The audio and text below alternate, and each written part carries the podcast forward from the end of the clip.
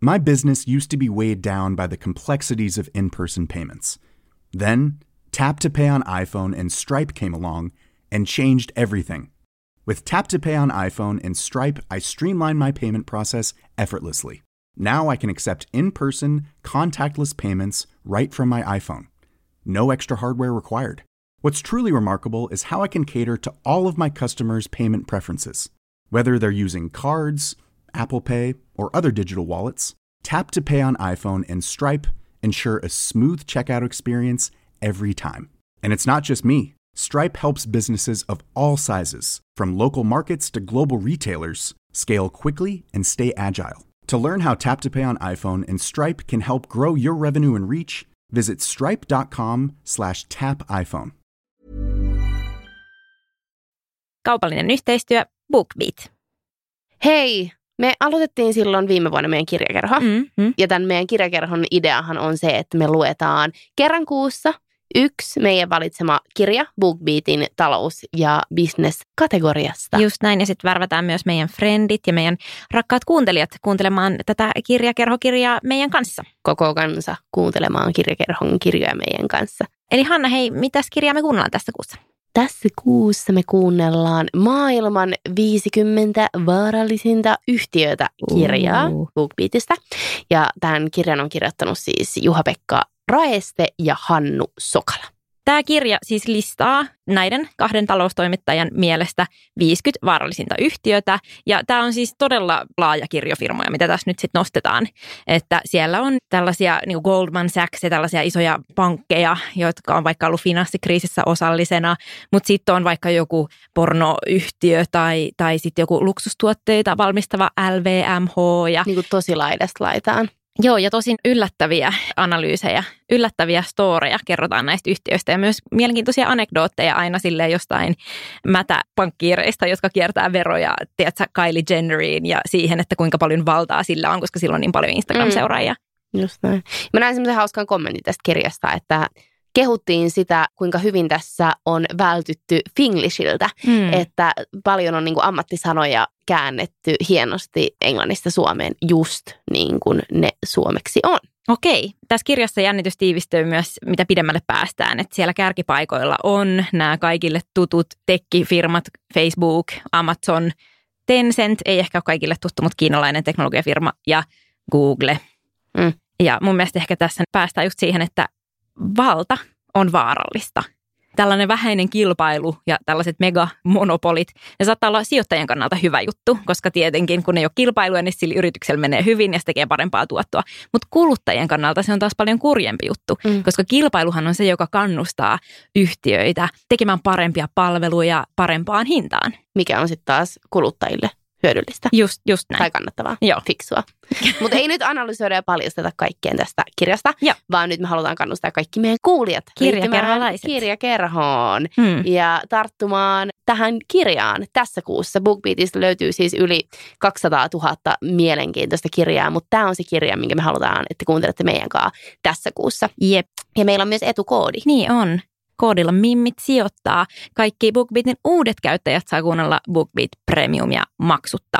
Ja jos on jo aikaisemmin kirjakerroissa hyödyntänyt meidän koodin, niin ei tämä BookBeat myöskään mitenkään ihan hirveän kalliiksi tuu. No ei. Joo. Alle kympin kuussa ja sillä pääsee käsiksi Joo. kirjoihin. Joo, se on just näin. Eli kuunnelkaa nyt tämä meidän podijakso, mutta sitten sen jälkeen kuunnelkaa tämä maailman 50 vaarallisinta yhtiötä BookBeatista. Varokaa, te tuutte koukuttumaan. Yes. Asennemedia.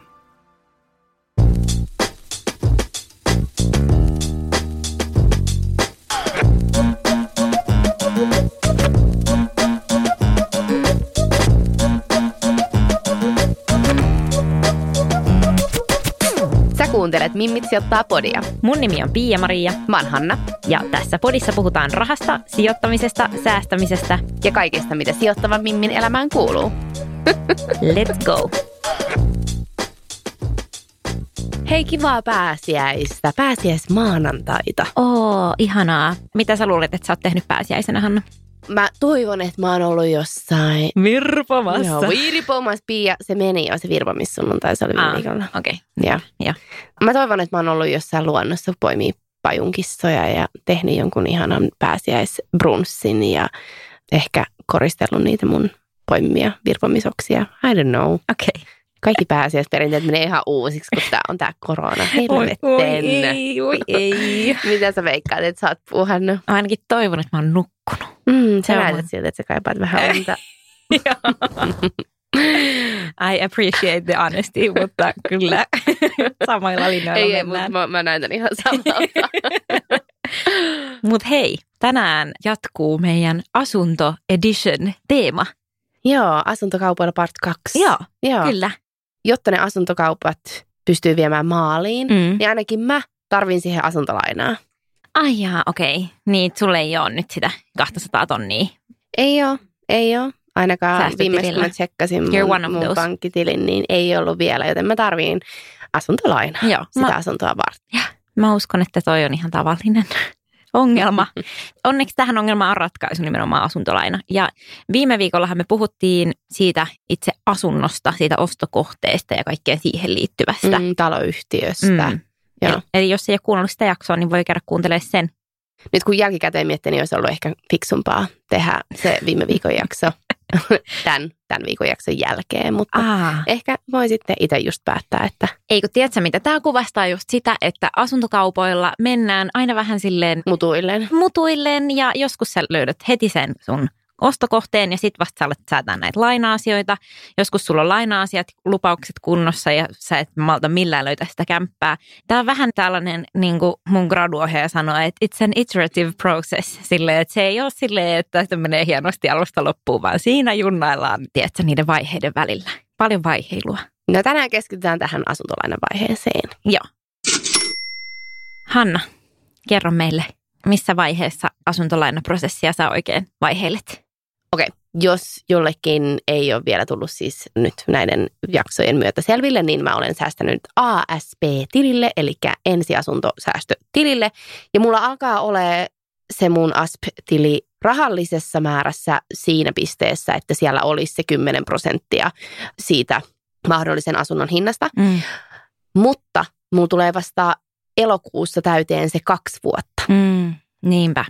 Ja sitten siinä vaiheessa, kun se kaksi vuotta tulee täyteen, niin silloin siitä ASP-tilistä saa parhaimmat hyödyt irti. Mm. Niinpä.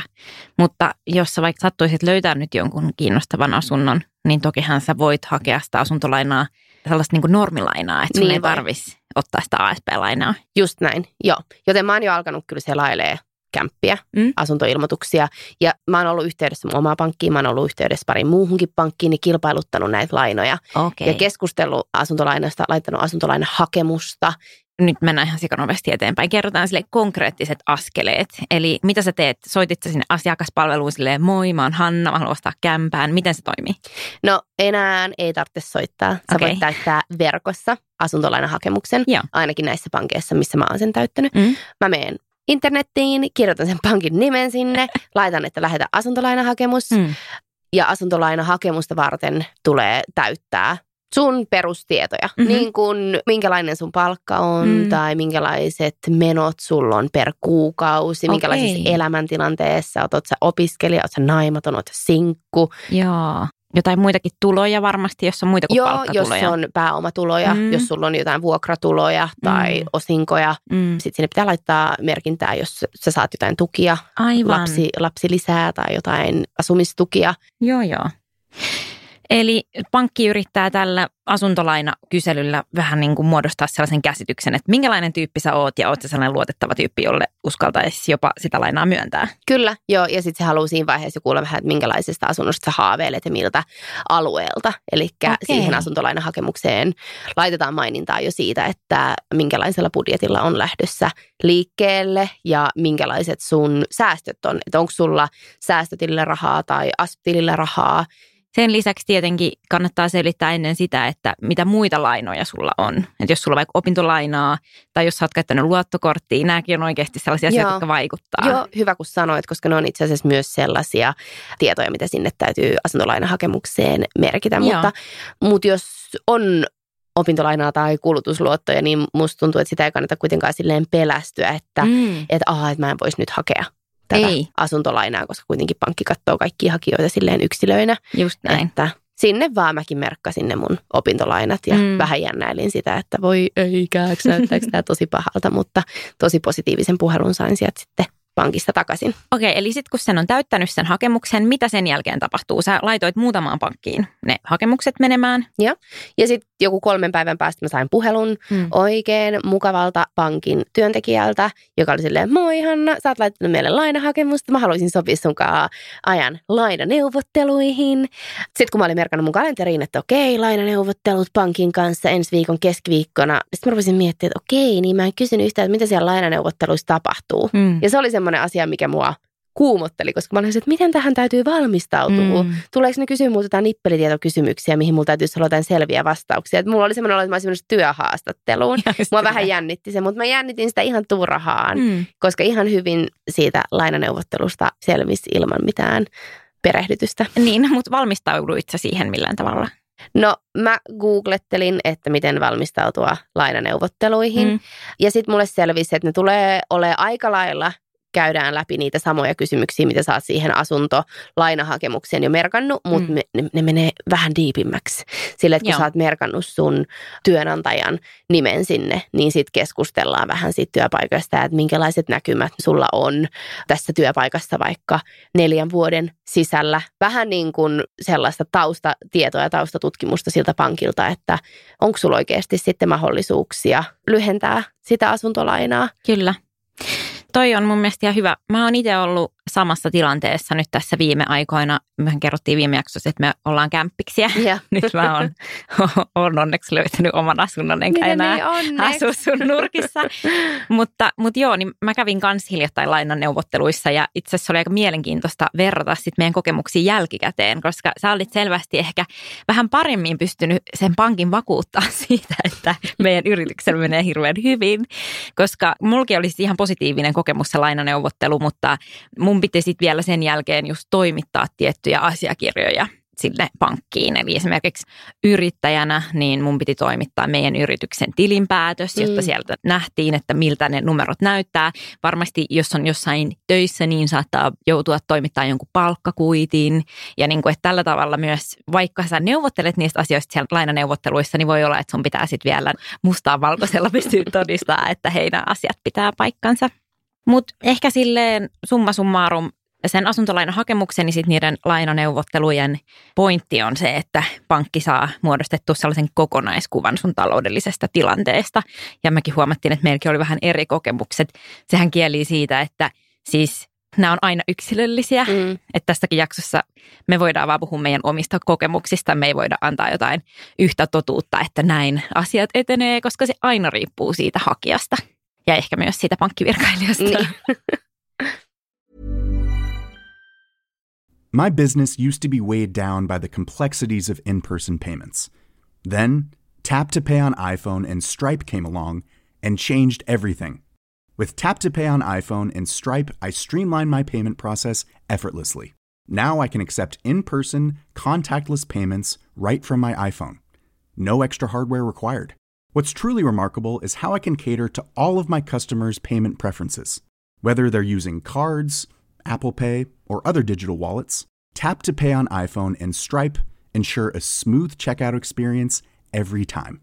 And it's not just me. Stripe helps businesses of all sizes, from local markets to global retailers, scale quickly and stay agile. To learn how Tap to Pay on iPhone and Stripe can help grow your revenue and reach, visit stripe.com/tapiphone. I'm Sandra, and I'm just the professional your small business was looking for. But you didn't hire me because you didn't use LinkedIn jobs. LinkedIn has professionals you can't find anywhere else, including those who aren't actively looking for a new job but might be open to the perfect role, like me. In a given month, over 70% of LinkedIn users don't visit other leading job sites. So if you're not looking on LinkedIn, you'll miss out on great candidates like Sandra. Start hiring professionals like a professional. Post your free job on linkedin.com slash achieve today. Okei, mutta Hanna, sä mainitsit tuossa alusta, että sä olit laittanut moneen eri pankkiin hakemuksia. Miksi? Haluatko vaan tehdä tämän niin kuin vaikeimman kautta vai mikä on se syy? Ei, en halunnut tehdä vaikeamman kautta. Mä laitoin mun oman pankin, missä mä oon ollut pitkään asiakkaana. Mä laitoin sieltä verkkopankin kautta sinne viestiä. Mutta sitten mä ajattelin, että ehkä mä lähden kontaktoimaan myös muita pankkeja. Mm. Ihan sen takia, että mä halusin kuulla, että minkälaisia erilaisia tarjouksia nämä pankit voi mulle tarjota. Aivan, eli sä lähdit kilpailuttaa. Mä lähdin kilpailuttamaan pankkeja ja asuntolainoja. No minkälaisia asioita kannattaa sit pitää silmällä, jos näitä lainoja kilpailuttaa? No laina-aika. Okei. Minkälaisen laina-ajan se pankki sulle voi tarjota. Joo, Ja sille eli onko se niin kuin 20 vuotta, 25 vuotta, 30 vuotta? Se voi olla jopa 35 vuotta. Niinpä, Kyllä, joo. joo. Eli mitä pidempi aika siinä lainalla on, niin no, sitä vähemmän sun tarvii kuukausittain maksaa, mutta sitä enemmän sä tulet loppupeleissä maksaa sit korkoja. Kyllä. Ja hoitokulut, Mm. sitten erilaisia muita kuluja, niin kuin palvelumaksuja, miten se pankki saattaa periä. Joo, okei. Okay. Ja sitten marginaali. Niin, eikö se ole niinku se tyypillisin, mitä, mitä ainakin mä tuijotan, jos mä mietin asuntolainan kilpailuttamista?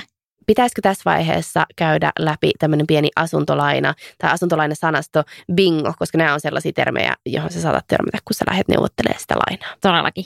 Bingo. Bingo. No, mistä me lähdetään liikkeelle? Lähdetään liikkeelle viitekorosta. Okei. Äsken mainittiin marginaali. Eli se kokonaiskorko, se muodostuu kahdesta eri jutusta. Kyllä. Joo. Viitekorosta ja marginaalista. Ja viitekorko, puhutaan yleensä Euriborista. Se on siis euroalueen rahamarkkinoiden tämä yleinen viitekorko.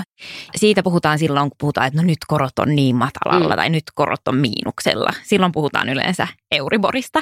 Ja näissä asuntolainoissa, niin se viitekorko on yleensä 12 kuukauden Euribor. Eli se tarkoittaa sitä, että katsotaan, että okei, mikä on Euribor nyt, ja sitten seuraavat 12 kuukautta pysyy siinä, Ja sitten sit sekataan se Euribor uudestaan. ja päivitetään. Mm. Okei, no tämä oli viitekorko. Mikä se marginaali sitten ihan konkreettisesti on? No se marginaali kertoo sen, että kuinka paljon sä maksat siitä lainasta sinne pankille. Just näin. Ja siihen marginaaliin vaikuttaa se pankin arvio Mm. siitä riskistä, eli siitä, että minkälaisella todennäköisyydellä sä pystyt maksamaan sen lainan takaisin. No just näin. Tämä on vähän niin kuin sama, että pankki arvioisi sua silleen sijoituskohteena tai periaatteessa lainakohteena. Eli mitä matalariskisempi asiakas sä oot pankille, niin sitä parempaa marginaalia ne antaa sulle. Eli sitä halvemmalla ne antaa sitä lainaa. Jep, eli mitä alhaisempi marginaali, niin sitä halvempi se laina on. Niin, eli mitä alhaisempi riski sä oot pankille, Mm. niin sitä paremman marginaalin sä saat. Eli pankki saa vähän matalampaa tuottoa, matalampaa riskiä. Ja miten tämä viitekorko ja marginaali yhdistyy näissä pankin lainoissa? Otetaan vaikka esimerkki, että sä saat vaikka 0,5 prosentin, eli puolen prosentin marginaalin. Silloin, jos nyt Euribor on nolla, Joo. niin silloin se sun lainan korko on 0,5. Mutta jos Euribor nousee vaikka prosenttiin, silloin se sun lainan korko koostuu sekä siitä prosentin viitekorosta että siitä 0,5 prosentin marginaalista. Silloin sun lainan kokonaiskorko on puolitoista prosenttia. Selkeä. Selkeä. No mulla on sisäpiiritietoa siitä, että miten sul kävi tämän sun lainaneuvotteluiden kanssa, Oh. koska mä näin eilen, kun sä kikattelit sun läppärin äärellä. Joo, pit- pitäisikö säästää, että mä vasta loppujaksossa kerron, että sainko mä sitä lainaa vai en. Vai et millä sä kikatit? Niin, no säästetään se loppujaksoon. Vastataan tässä vaiheessa kysymyksiin, mitä meidän kuulijat on laittanut meille asuntolainan liittyen tai siihen asuntolainan hakuprosessiin liittyen. Let's do it. Let's go!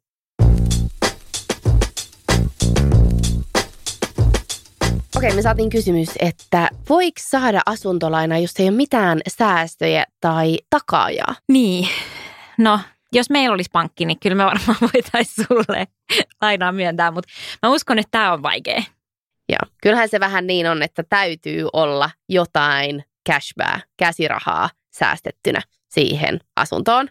Tai sitten jotain muita vakuuksia, jolla sitten se, se pankki voi varmistaa, että sä tuut maksaa sen lainan takaisin. Eli ei välttämättä aina tarvi olla ihan sitä kylmää cashia, mutta jotain muita omistuksia. Tai se voi olla vaikka joku takaaja, tiedätkö, että jos sä oot niin onnekkaassa tilanteessa, että vaikka sun mutsi voi laittaa oman kämppänsä siihen vakuudeksi tai jotain, niin silloin sä kyllä voit saada siis jopa ihan täysrahoituksella sen sun asunnon ostettua. Mm. Ja nämä on vähän vaikeita, koska nämä on just niin yksilöllisiä, Siis että, todellakin. että ne prosenttimäärät saattaa vaihdella hyvin Joo. riippuen, kuka kysyy Joo. lainaa. Ihan riippuen siitä, että mitä siellä taustalla on, just niitä säästöjä tai muita omistuksia. Joo, ja itse asiassa tässä kyllä niin kuin mielenkiintoista on nämä vakuudet, koska musta tuntuu, että ne on ehkä vähän epäselviä, jos ei ole aiemmin asuntokaupoilla ollut. Mutta yleensä siis kun sä ostat asunnon, niin se asunto, mitä sä oot ostamassa, niin sekin toimii siinä lainassa vakuutena. Joo. Ja se on se 70-75 prosenttia siitä asunnon markkina-arvosta. Kyllä. Mutta koska se on vain se 70-75 pinnaa siitä sen kämpän arvosta, niin sä tarvit vielä jotain lisävakuuksia. Mm. Sen voi sitten olla se sun, Oma säästö. jos sä otat sen asplainan, niin sullahan tulee se valtion takaus siihen. Niin, se tulee siihen automaattisesti silloin, jos saatat sen ASP-lainan. Joo, se on yksi niistä ASP-lainan hyödyistä. Just näin. Mutta sitten sä voit jopa myös ostaa vakuuden pankilta. Eli pankit myy tällaisia, onko se jotain niinku vakuustuotteita. Mun mielestä yleisin niistä on se joku garantia. Ja, ja jos sä niinku ostat sen, niin sit sä saat sen vakuuden siihen päälle. Ja no, nyt mä ehkä paljastan jo, kun meidän piti vasta loppujaksossa paljastaa, mutta mä itse käytin, mä nostin mun toisen asuntolainan nyt siis. Mm. Niin mä käytin siihen lisävakuutena mun ensimmäisen asunnon arvonnousua. Eli myös joku toinen kiinteistö voi toimia lisävakuutena. Toi on just se, miten sä pääst kiinni siihen asuntosijoittamiseen siis. Niin, just. Mutta siitä ei puhuta nyt. Ei. no sitten tuli tällainen kysymys, että kuinka paljon on ok laittaa niistä kuukausituloista sen lainan lyhennykseen? No sellainen 30-45 prosenttia Mm. sun nettopalkasta, maks Okei. 45, eli siitä, mikä sul jää sen jälkeen käteen, kun sun palkasta on vähennetty verot YMS. Niinpä, okei. Ja tämä siis kattaa myös ne lainakustannukset, eli sen lyhennyksen että ne korot myös. Lyhennyksen, että ne korot. Ja Kyllä. viime jaksossa me puhuttiin siitä, että sitten tämän päälle tulee vielä just se yhtiövastike, että on vielä muitakin sitten asumiseen liittyviä kuluja. Joo, ja nämä yhtiövastikkeet ja hoitovastikkeet, mitkä sieltä asunnosta tulee, niin täytyy laskea vielä sitten tuohon asuntolainan päälle. Jep. No tähän vähän lyhyesti ehkä jo vastattiin, mutta voiko olla asuntolainaa ja opintolainaa samanaikaisesti? Kyllä voi. Joo, se on ihan ok. Se on ihan fine.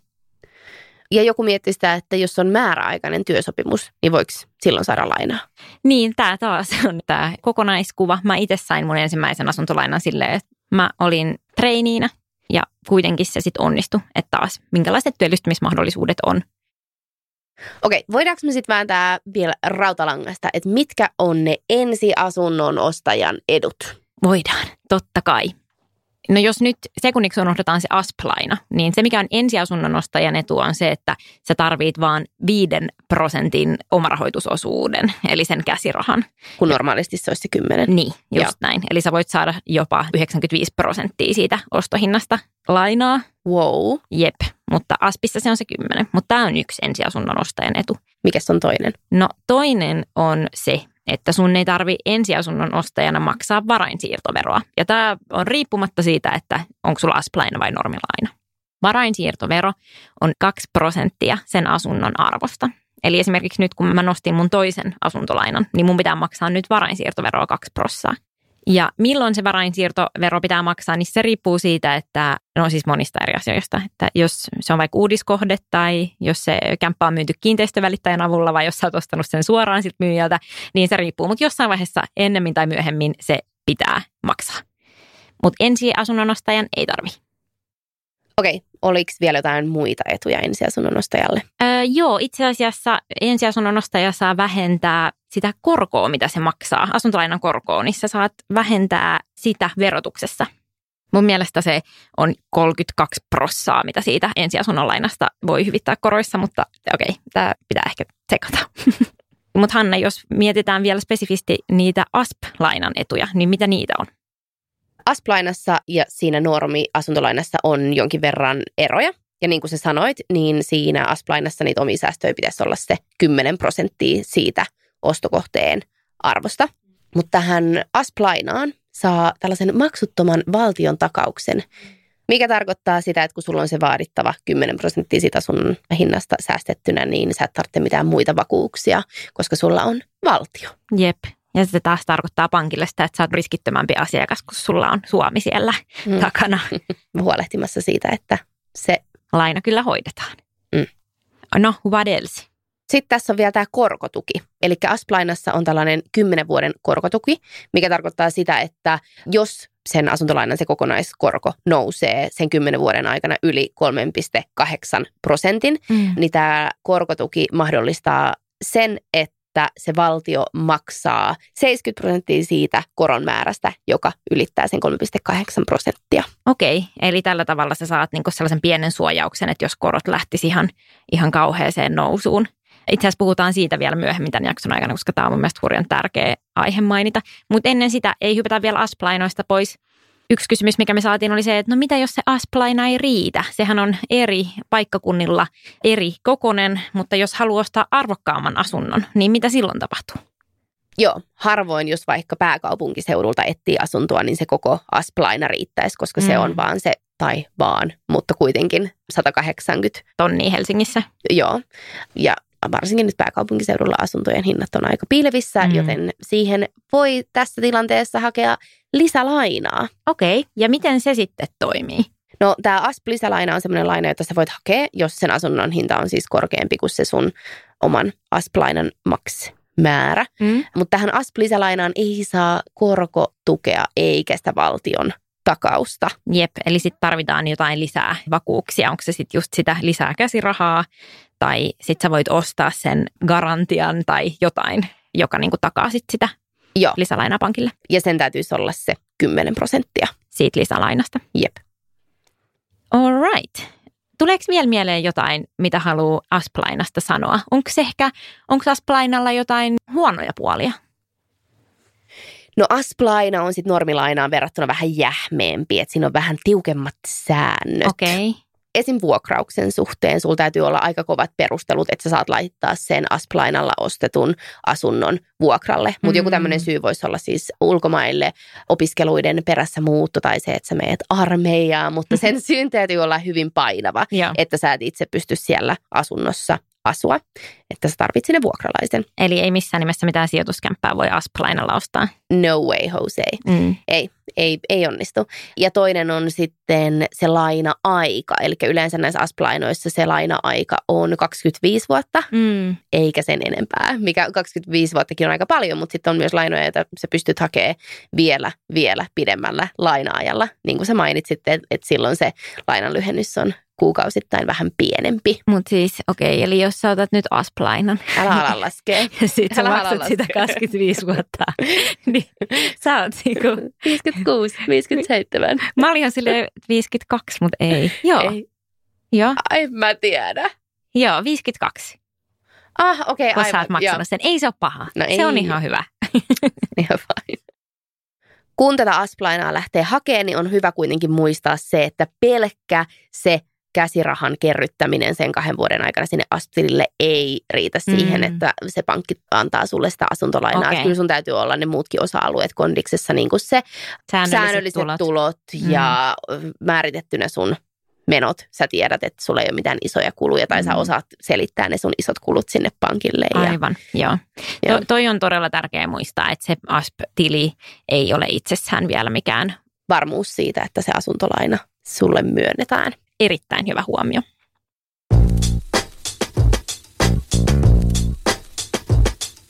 Sä tiisasit, että sulle on ehkä tässä viime aikoina saattu myöntää joku pieni asuntolaina. Eli mä haluan nyt kuulla sulta faktatietoa siitä, että miten se prosessi sitten jatkuu.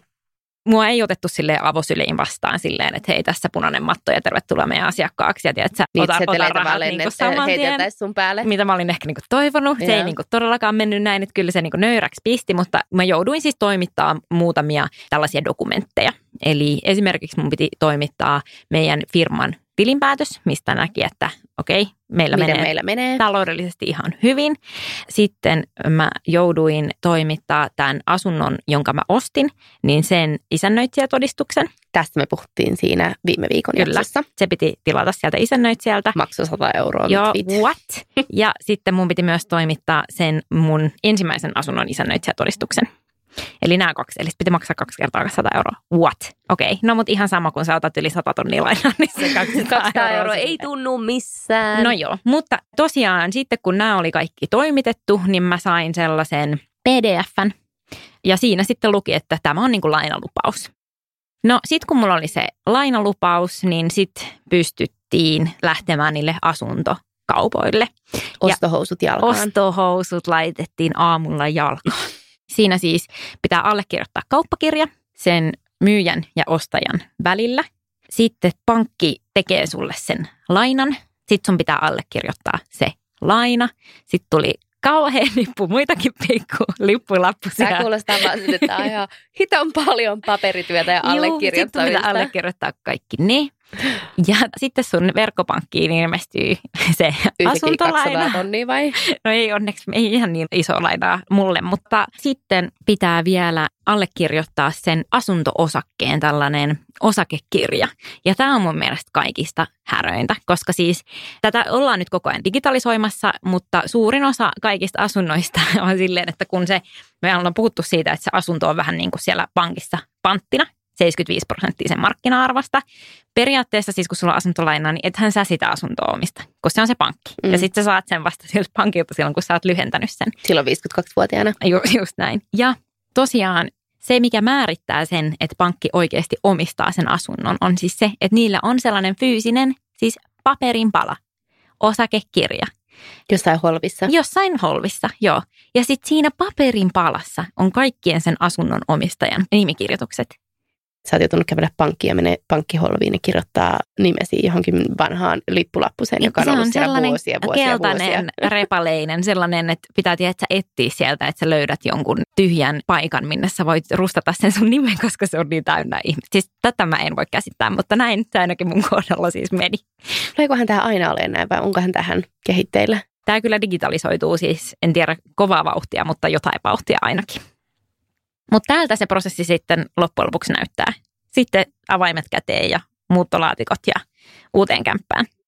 No miten sitten siinä vaiheessa, kun se lainalupaus on sulle myönnetty mm. ja se pankkivirkailija alkaa sulle kaupittelemaan tällaisia kaupan päällisiä. Mm. Mitä niistä kannattaa ottaa vastaan tai ostaa? Niin, siinä siis on erilaisia tuotteita, mitä, mitä myydään. Yksi on esimerkiksi vakuutukset Nämä kaikki niin kuin periaatteessa no, vähentää pankin riskiä, että siis myös ne tietenkin saa siitä rahaa, kun ne, ne niitä sulle myy.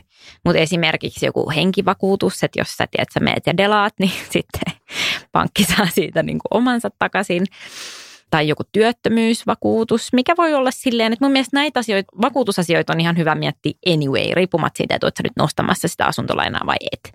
Että jos sulta lähtee duuni alta, sut irtisanotaan vaikka YT-neuvotteluissa, onko sulla joku suunnitelma, että miten sä sitten pärjäät, koska jos sulla on asuntolaina, niin sun pitää lyhentää sitä kuitenkin. Mm. Mutta en mä osaa sanoa, että mitä niistä pankin tarjoamista kannattaa ostaa. Tämä nyt taas on niin yksilöllinen juttu. Kuinka riskialtis ihminen olet, niin. että kannattaako se henkivakuutus ottaa? Niin, no joo. Toinen asia, mitä, mitä siellä luultavasti tullaan tarjoamaan, on joku tällainen korkokatto tai korkoputki tai, tai okay, tällainen. Mikä, tar- mikä on korkokatto? Se on siis tällainen maksimimäärä korkoa, mitä sä sen laina-ajan aikana tulisit maksamaan. Eli rahaa vastaan te voitte pankin kanssa sopia, että sun lainalle jonkun korkokaton ja sitten vaikka se sun lainan korko nousisi yli sen, kun Euribor vaikka lähtisi nousuun, mm. niin te olette etukäteen jo sopinut, että hei, ei se mitään, sun ei tarvitse maksaa enemmän kuin vaikka 2 prosenttia. Koska me ollaan piirretty tämä raja ja tämän yli sun ei tarvitse maksaa. Eli onko korkokatto ja korkosuoja, onko ne vähän niin kuin sama asia? Ainakin mun korvaan kuulostaa ehdottomasti siltä.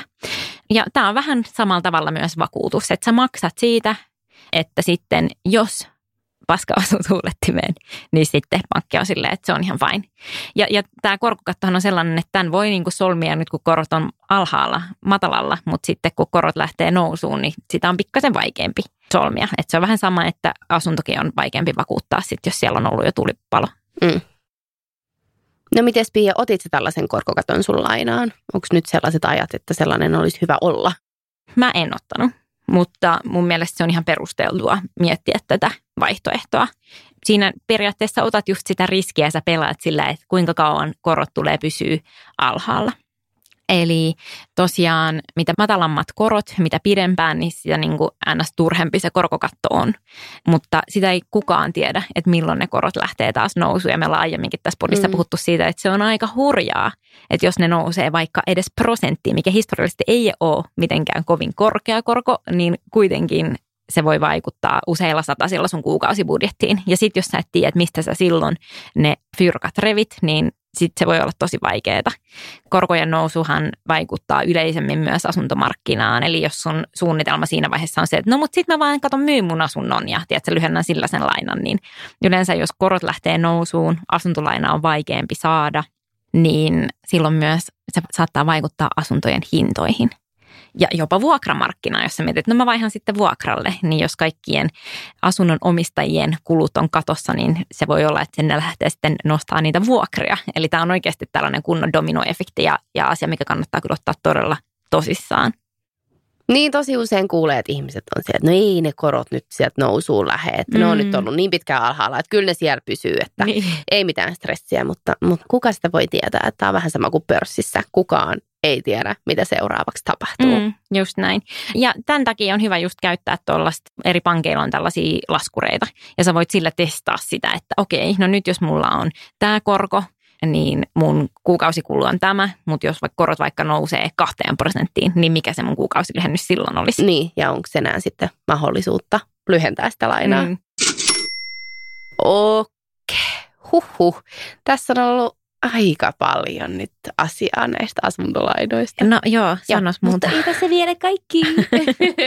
Koska näitä kysymyksiä tuli oikeasti niin paljon, niin me pyydettiin ammattilainen jeesiin. Joo. Joten osoitteesta mimitsijoittaa.fi löytyy sellainen juttu, jonka nimi on Kaikki asuntolainasta. Ja... Oliko tämä vähän niin kuin Inspired by Julia Tureen tämä nimi? Kaikki Ei, rahasta, oli kaikki. kaikki asuntolainasta. Kyllä, ja. ja siinä Nordean asuntolaina-asiantuntija Iines jatkaa näihin kysymyksiin vastaamista. Joo, kyllä. Siellä vastataan muun muassa sellaisiin kysymyksiin, että voiko opiskelijana saada asuntolainaa? Joo, tai että voiko määräaikaisella työsopparilla saada asuntolainaa? Joo, nämä on niin sellaisia, että meille olisi todella vaikea vastata näihin, koska sille Mä en ole laina-asiantuntija. Mm, mm. Ja sitten mun mielestä siinä oli hyvä kysymys myös siitä, että miten asplaina ja normilaina eroavat toisistaan. Joo, ja sitten yksi tosi, tosi tärkeä kysymys liittyen tuohon meidän aikaisempaan keskusteluun noista koroista mm. oli se, että mitä jos se ei pystykään joinain kuukausina maksamaan lainaa, että onko se mm. mahdollista ottaa jotain lyhennysvapaita kuukausia. Joo.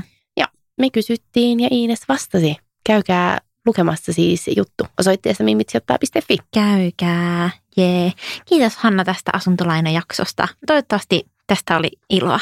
Mä toivon, että jos mm. joku on yksin kotona ja miettii, että asuntolaina kiinnostaisi, ja se googlettaminen yksin siellä kotona ei tunnu mielenkiintoiselta tai mielekkäältä tai sellaiselta, että siitä saadaan irti, niin mä toivon, että tämä on semmoinen jakso, mikä voi laittaa kuunteluun ja sitten lähtee asuntolainoille lainoille. Niin, ja, tota, ja siis tietenkin nyt se vaikein kysymys tässähän on just se, että no mistä saa sen käsirahan tai ne mm. vakuudet sitä lainaa varten. We get that. Mutta tämä nyt enemmän sitten vastasi niihin konkreettisempiin kysymyksiin. Ja joo.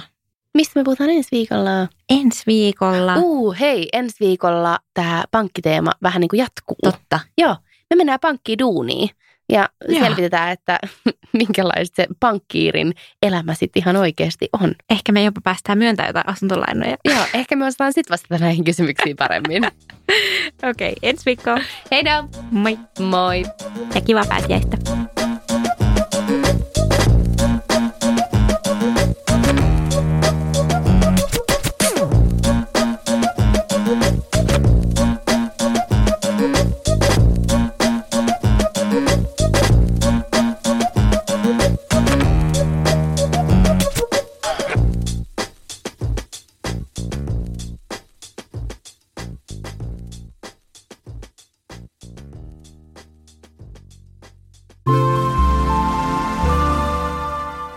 Tehty asenteella.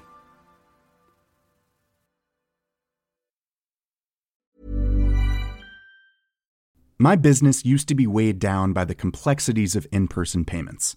Then, Tap to Pay on iPhone and Stripe came along and changed everything. With Tap to Pay on iPhone and Stripe, I streamline my payment process effortlessly. Now I can accept in person, contactless payments right from my iPhone. No extra hardware required. What's truly remarkable is how I can cater to all of my customers' payment preferences. Whether they're using cards, Apple Pay, or other digital wallets, Tap to Pay on iPhone and Stripe ensure a smooth checkout experience every time. And it's not just me. Stripe helps businesses of all sizes, from local markets to global retailers, scale quickly and stay agile. To learn how Tap to Pay on iPhone and Stripe can help grow your revenue and reach, visit stripe.com